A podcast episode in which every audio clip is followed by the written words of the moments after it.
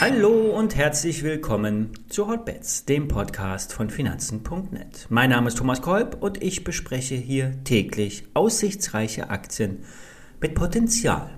Es gibt Neuigkeiten vom gebührenfreien Online-Broker Finanzen.net Zero. Zum einen wurde das Mindestordervolumen gestrichen. Das ist praktisch, vor allen Dingen bei den kleinen Orders.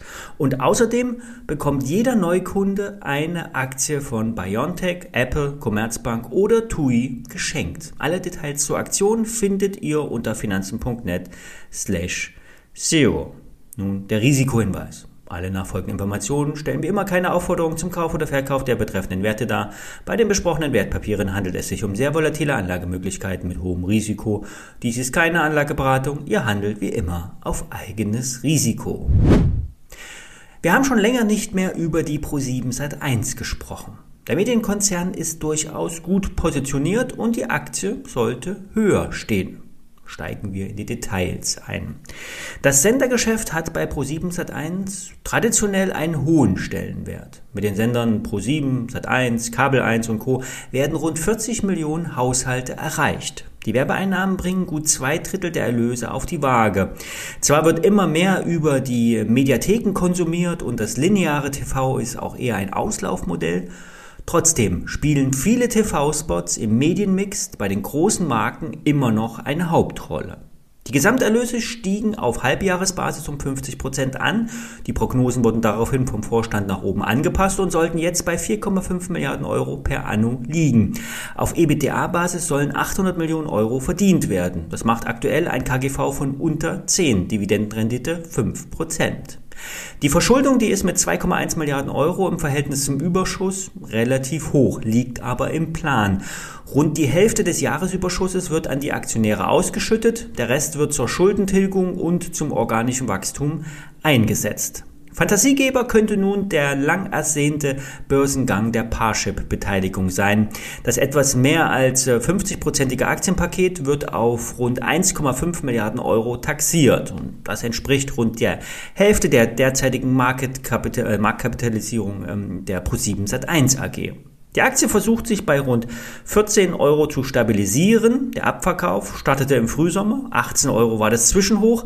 Die Analysten sehen 22 Euro als Kursziel an. Der Abwärtstrend ist derzeit noch intakt. Ein Ausbruch wurde aber schon mehrfach versucht, bislang erfolglos. Ab 15 Euro kommen die ersten ernsthaften Widerstände. Können diese überwunden werden, sind kurzfristig 17 und später 18 Euro möglich.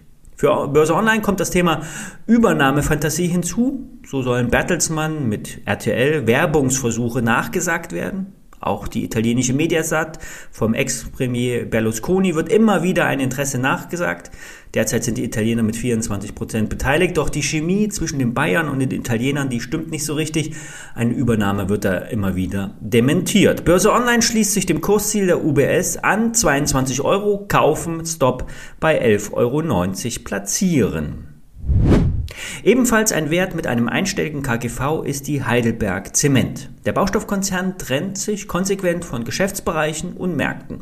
So wurde ein Großteil des US-Geschäftes verkauft. 2,3 Milliarden US-Dollar zahlte ein Baumaterialhersteller. Operativ läuft es gut, die Prognosen wurden angepasst und trotzdem scheint die Börsenwelt nur verhalten optimistisch zu sein.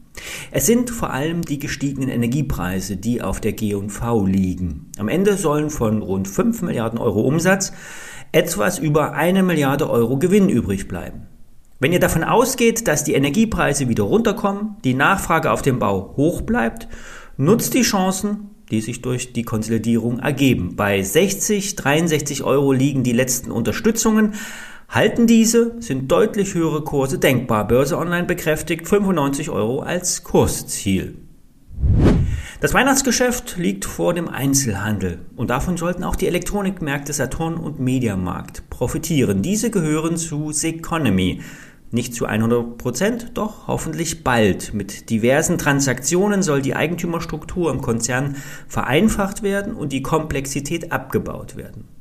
Seconomy will mit den Ketten Mediamarkt und Saturn in den kommenden Jahren europaweit bis zu 35 neue Flaggschiffmärkte eröffnen. Start war in Mailand. Dort wurde ein sogenannter Lighthouse-Markt eröffnet. Es ist so eine Art Soft Lounge für die Elektronikkette. Es sind vier Konzepte entstanden. Core, Smart, Express und Lighthouse. Die europaweit 1000 Filialen von Mediamarkt und Saturn basieren künftig auf einem von den vier genannten Konzepten und die Märkte werden dann nach und nach einer Rosskur unterzogen. Damit soll vor allen Dingen dem veränderten Kundenverhalten Rechnung getragen werden. Denn äh, die gängige Praxis von mehr Fläche ist gleich mehr Umsatz funktioniert in der heutigen Zeit nicht mehr so. Service und Beratung wird an Stellenwert gewinnen. Die Kunden informieren sich vorab im Internet, kommen mit klaren Vorstellungen in den Store und wollen dann den Service als Sahnehäubchen. Ein bisschen Erlebnis darf es dann auch sein.